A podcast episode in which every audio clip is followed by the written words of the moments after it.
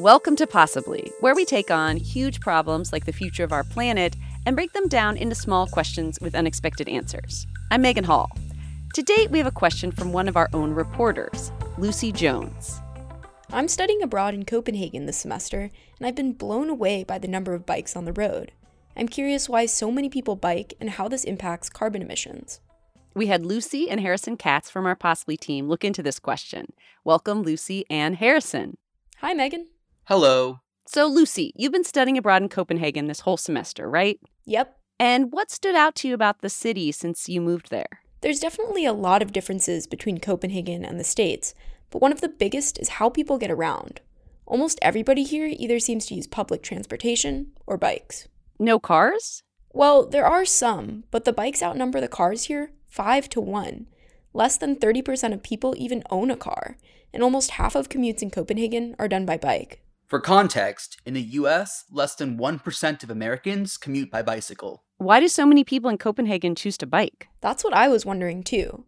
To learn more, we talked to Bettina Werner, the co founder of an urban design firm in Copenhagen. She teaches classes through my study abroad program and is a regular biker herself. My impression is that cycling in many places in the US is something you do for recreational purposes or uh, exercise and not necessarily as your daily commute. And what does the city of Copenhagen do to make biking an attractive transportation option? Well, Denmark imposes a high tax on cars, and gas is nearly $10 a gallon.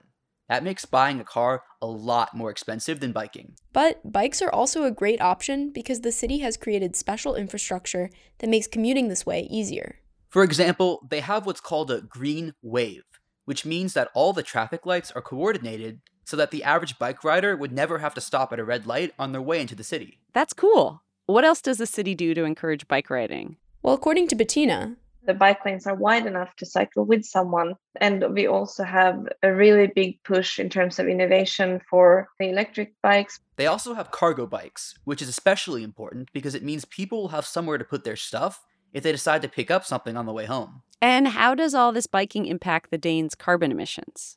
If the whole EU cycled as much as the Danes, it could cut its transport greenhouse gas emissions by up to 25%. Whoa. Is this something we could do here in Rhode Island?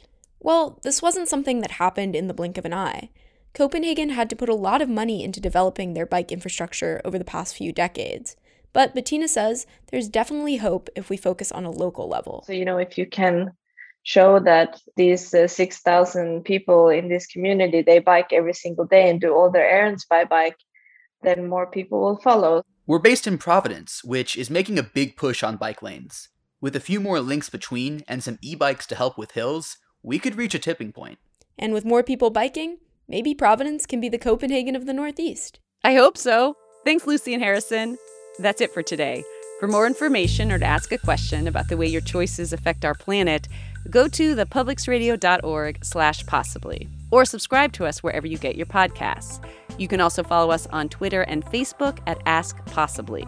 Possibly is a co production of the Institute at Brown for Environment and Society, Brown's Climate Solutions Initiative, and the Public's Radio.